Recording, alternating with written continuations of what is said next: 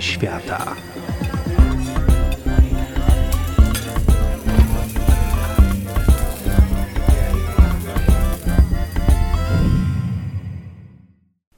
Dzień dobry. Nigdy o tym nie wspominałam, ale pragnę zaznaczyć, że wszystkie informacje podawane w tym podcaście są publikowane w dobrej wierze i wyłącznie w celach informacyjnych. Nasz podcast nie udziela żadnych gwarancji co do kompletności, rzetelności i dokładności tych informacji. Wszelkie działania, które podejmujesz w związku z informacjami usłyszanymi w tym podcaście, są wyłącznie na Twoje własne ryzyko. A podcast Kuchnie Świata, jego autorka i wydawca nie ponoszą żadnej odpowiedzialności za jakiekolwiek straty i lub szkody w związku z korzystaniem z przepisów podawanych w naszej audycji. A dlaczego o tym dzisiaj mówię? Ponieważ dzisiaj będziemy rozmawiać o pięciu najbardziej trujących potrawach na świecie. A potem podam Wam przepis z niektórymi z tych składników.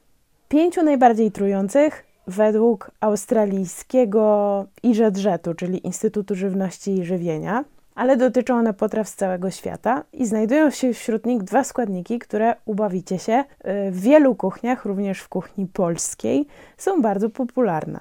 Ale uwaga, zaczynamy od najbardziej trującej potrawy na świecie. Najbardziej trującą potrawą na świecie jest coś, co nazywa się fugu. Fugu to po japońsku rozdymka. A rozdymka to taka ryba, co jak się zdenerwuje, to się rozdyma i zamienia się w taki balonik. Ona sama nie jest trująca, kiedy żyje i nie może właściwie nikomu zrobić krzywdy, ale jeśli ktoś ją zje, to raczej nie może się to skończyć dobrze. Potrawa przygotowywana z rozdymki może być śmiertelnie trująca. Różne wewnętrzne organy rozdymki, przede wszystkim jelita i wątroba, zawierają coś, co się nazywa tetrodotoksyna. I to jest e, neurotoksyna, która jest 1200 razy bardziej śmiertelna niż cyjanek. A śmiertelna dawka tej tetrodotoksyny jest mniejsza niż główka od szpilki. W związku z czym każda ryba ma wystarczająco dużo w sobie trucizny, żeby zabić 30 osób. Jeśli potrawa z fugu zostanie przygotowana nieprawidłowo, paraliżuje receptory ruchu i powoduje zatrzymanie oddychania. Japońscy szefowie kuchni muszą uczyć się latami, żeby przygotować rybę rozdymkę i mogą ją przygotowywać tylko ci, którzy otrzymają specjalną licencję. Oczywiście w związku z tym potrawa jest koszmarnie droga. Jeden talerz kosztuje 200 dolarów. Jest mnóstwo regulacji dotyczących rozdymki, tego, kto może przygotowywać, jak można podawać. Osoby, które zamawiają to w restauracji, muszą podpisać dokument podobny do tego, co wygłosiłam na początku podcastu, że jeśli cokolwiek im się stanie, to nie pozwą właścicieli restauracji, a mimo to Japończycy i tak jedzą fugu. Zakłada się, że około 10 tysięcy ton fugu jest jedzonych co roku. Nawet nie chcę przeliczać, ile to mogłoby zabić ludzi, gdyby coś poszło nie tak. Druga potrawa jest może trochę mniej sensacyjna, bo nie jest rozdymającą się rybką, ale jest dosyć ciekawa.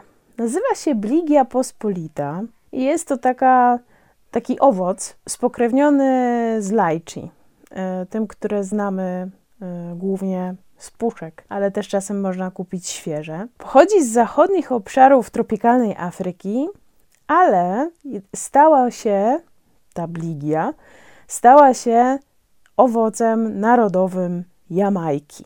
I zresztą stąd y, nazwa, ponieważ kapitan Blake przywiózł y, ten owoc na Jamajkę i od tego czasu owoc stał się super popularny w jamańskiej kuchni. Angielska nazwa brzmi aki i pochodzi z afrykańskiego języka twi używanego na Jamajce.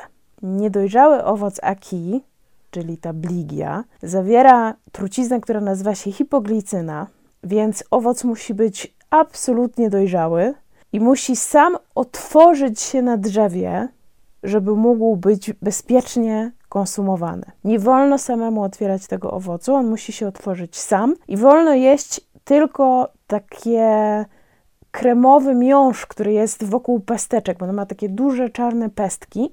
Tych pestek absolutnie nie wolno wyglądać.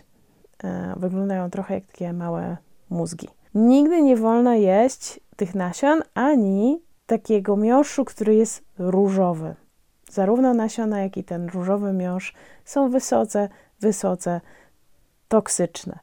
Jeżeli ktoś zje źle przygotowany aki, czy tę bligię, może zachorować na coś, co elegancko po angielsku nazywa się Jamaican Vomiting Sickness, czyli jamańska choroba wymiotna.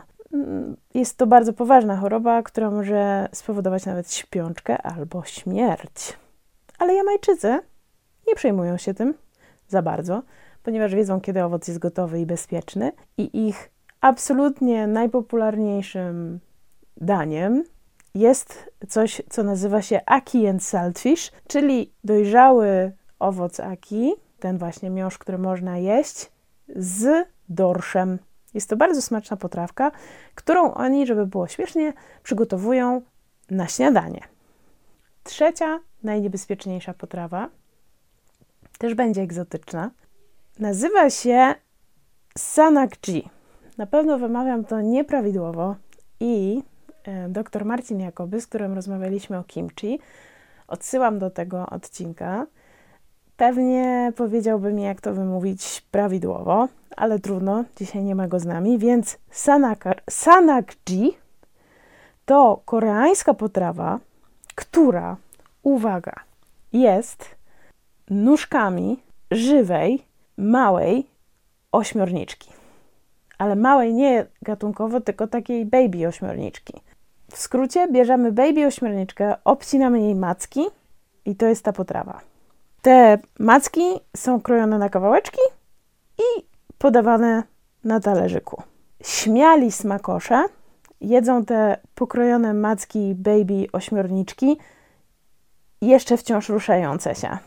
To jest bardzo niebezpieczne, ponieważ, jak wiemy, macki ośmiornicy zawierają przyssawki. I te przyssawki mogą się przysysać, nawet kiedy ośmiorniczka już nie żyje. Po prostu jest tam taki odruch. W związku z czym mogą się przyssać do podniebienia albo do przełyku. Jeśli się nie uważa, może to spowodować uduszenie. Po prostu. Podobno, według czasopisma Food and Wine, sześć osób dusi się i umiera, jedząc albo próbując zjeść sanakji każdego roku. Także jeśli ktoś zaproponuje Wam sanakji, to po pierwsze, jeśli jesteście weganami lub wegetarianami lub wegankami lub wegetariankami, nie. Po drugie, jeśli macie miękkie serduszko i nie chcecie ciąć nóżek, baby, ośmiorniczek, nie. A po trzecie, jeśli jesteście absolutnymi twardzielami, którzy, które niczego się nie boją, to uważajcie, żeby się nie udusić. A teraz potrawa trochę mniej trojąca, ale na tyle dużo, że znajduje się na pozycji czwartej naszej listy. Uwaga, uwaga. Czarny bez. Czarny bez jest bardzo często używany w dżemach, w winach, w herbatkach, w syropach, nawet w suplementach diety. Owoce czarnego bzu są bezpieczne, jeżeli są dojrzałe i odpowiednio ugotowane albo usmażone. Ale liście, łodygi i nasiona czarnego bzu zawierają cyjanidy i naprawdę powodują bardzo yy, niebezpieczne glikozydy cyjanogenne oraz coś, co nazywa się sambucyna i sambunigryna. I wszystkie te substancje są strasznie trujące. Jeżeli owoc nie jest odpowiednio przygotowany, czyli mm, jakoś obrobiony w wysokiej, wysokiej temperaturze, albo nie jest dojrzały, może spowodować nie tylko wymioty czy nudności, ale też bardzo poważną biegunkę. Taką naprawdę poważną, taką bez żartów. Jeżeli ktoś skonsumowałby w dużych ilościach liście łodygi, nasiona albo niedojrzałe owoce czarnego bzu, może y, to spowodować drgawki, śpiączkę albo nawet śmierć. Wystarczy jedna szklanka źle przygotowanego soku, wina albo herbaty z czarnego bzu, żeby spowodować chorobę. Dobra wiadomość jest taka, że trzeba by było wypić ich tak z pięć, żeby być w takim niebezpieczeństwie zagrażającym życiu. Ale i tak naprawdę trzeba uważać. Ok, to była pozycja numer 4, a teraz pozycja numer 5. No i zdziwicie się, bo pozycja numer 5 to rabarbar. Ten śliczny, ładny, różowy rabarbar, który bardzo często spotykacie w dżemach albo na plackach, ciastach. On nawet y, po angielsku nazywa się the pie plant, czyli y, roślina plackowa. Ma też swoją ciemną stronę. Otóż liście, których absolutnie nie można używać do pieczenia czy do gotowania, zawierają kwas szczawiowy. Konsumowanie kwasu szczawiowego naprawdę może być śmiertelne, ale dobra wiadomość, trzeba by było tego rabarbaru zjeść naprawdę bardzo dużo. Uwaga, nie rabarbaru tych łodyg różowych, tylko tych liści rabarbaru. Żeby być w niebezpieczeństwie, tak żeby twoje życie było zagrożone, musiałbyś albo musiałabyś zjeść około 5 kg liści rabarbaru. Myślę, że to się zdarza rzadko. Niemniej jednak, jeśli będzie się jadło rabarbar źle przygotowany, czyli znowu nieobrobiony termicznie, y, również jeśli będzie się go jadło bardzo, bardzo dużo, może on spowodować zgagę, takie palenie w gardle, w ustach. Może znowu powodować rozwolnienie, na przykład pieczenie oczu, może powodować kłopoty z oddychaniem i trzeba uważać, ponieważ znakiem tego, że coś dzieje się nie tak, jest zmieniony kolor moczu, ponieważ kwas szczawiowy bardzo wpływa na nerki. Kwas szczawiowy może powodować, że będą się tworzyły tak zwane kamienie nerkowe. Nie jest to nic przyjemnego. Kamienie nerkowe powstają z takich filtrowanych przez nerki minerałów, które się zlepiają no i niestety to powoduje ogromny ból, różne kłopoty i nie jest to nic fajnego. Krótko mówiąc, nie obżerajcie się liśćmi rabarbaru i nie jedzcie ich 5 kg. Nie sądzę, żebyście mieli na to ochotę. Ale teraz, żeby już było zupełnie pokręcone, bo ten odcinek jest trochę zwariowany, przepis na ciasto jogurtowe z rabarbarem i kwiatami czarnego bzu.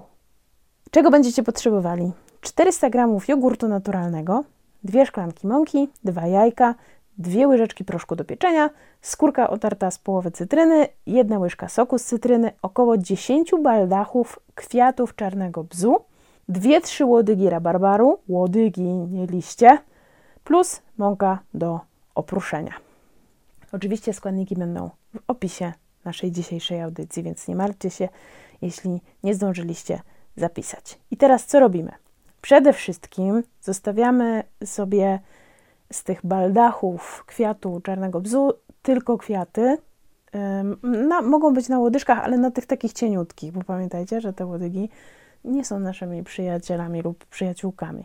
Zostawiamy sobie kwiatki. Rabarbar, łodygi kroimy w centymetrowe kawałki i pruszymy troszkę mąką. Resztę mąki i proszek do pieczenia przesiewamy na sitku, dokładnie ze sobą mieszamy. Bierzemy formę do pieczenia, smarujemy ją masłem, wysypujemy bułką tartą. Można też wyłożyć papierem do pieczenia, albo użyć formy silikonowej i wtedy można nie dodawać tego tłuszczu do smarowania. Rozgrzewamy sobie piekarnik do 180 stopni Celsjusza. Miksujemy jajka, jogurt, skórkę, sok z cytryny, a następnie nadal miksując stopniowo dodajemy cukier. Wsypujemy do masy kwiatki bzu, przypominam kwiatki, nie łodyżki, i delikatnie mieszamy łyżką. Delikatnie po to, żeby one się nam nie rozciapciały, tylko jednak ciągle zostały kwiatkami. Następnie dodajemy do tego mąkę i proszek. Nie mieszamy za długo, bo się zrobi zakalec. Więc szybciutko mieszamy i mamy gotowe. Przelewamy tę masę do przygotowanej formy do pieczenia, a na wierzch kładziemy rabarbar. Łodyginie liście. Wstawiamy do piekarnika i pieczemy mniej więcej godzinę. Jak wiecie, mam taką teorię, że każdy piekarnik ma swoje humory i swoją duszę, więc po prostu musicie wbijać patyczek, patrzeć, czy już się upiekło. Placek jest pyszny, jest bardzo fit i myślę, że jak już będzie gotowy, to możecie go podać swoim znajomym i zabawić ich rozmową o fugu albo o aki.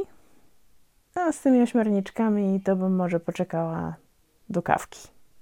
Smacznego. Pozdrawiam Was.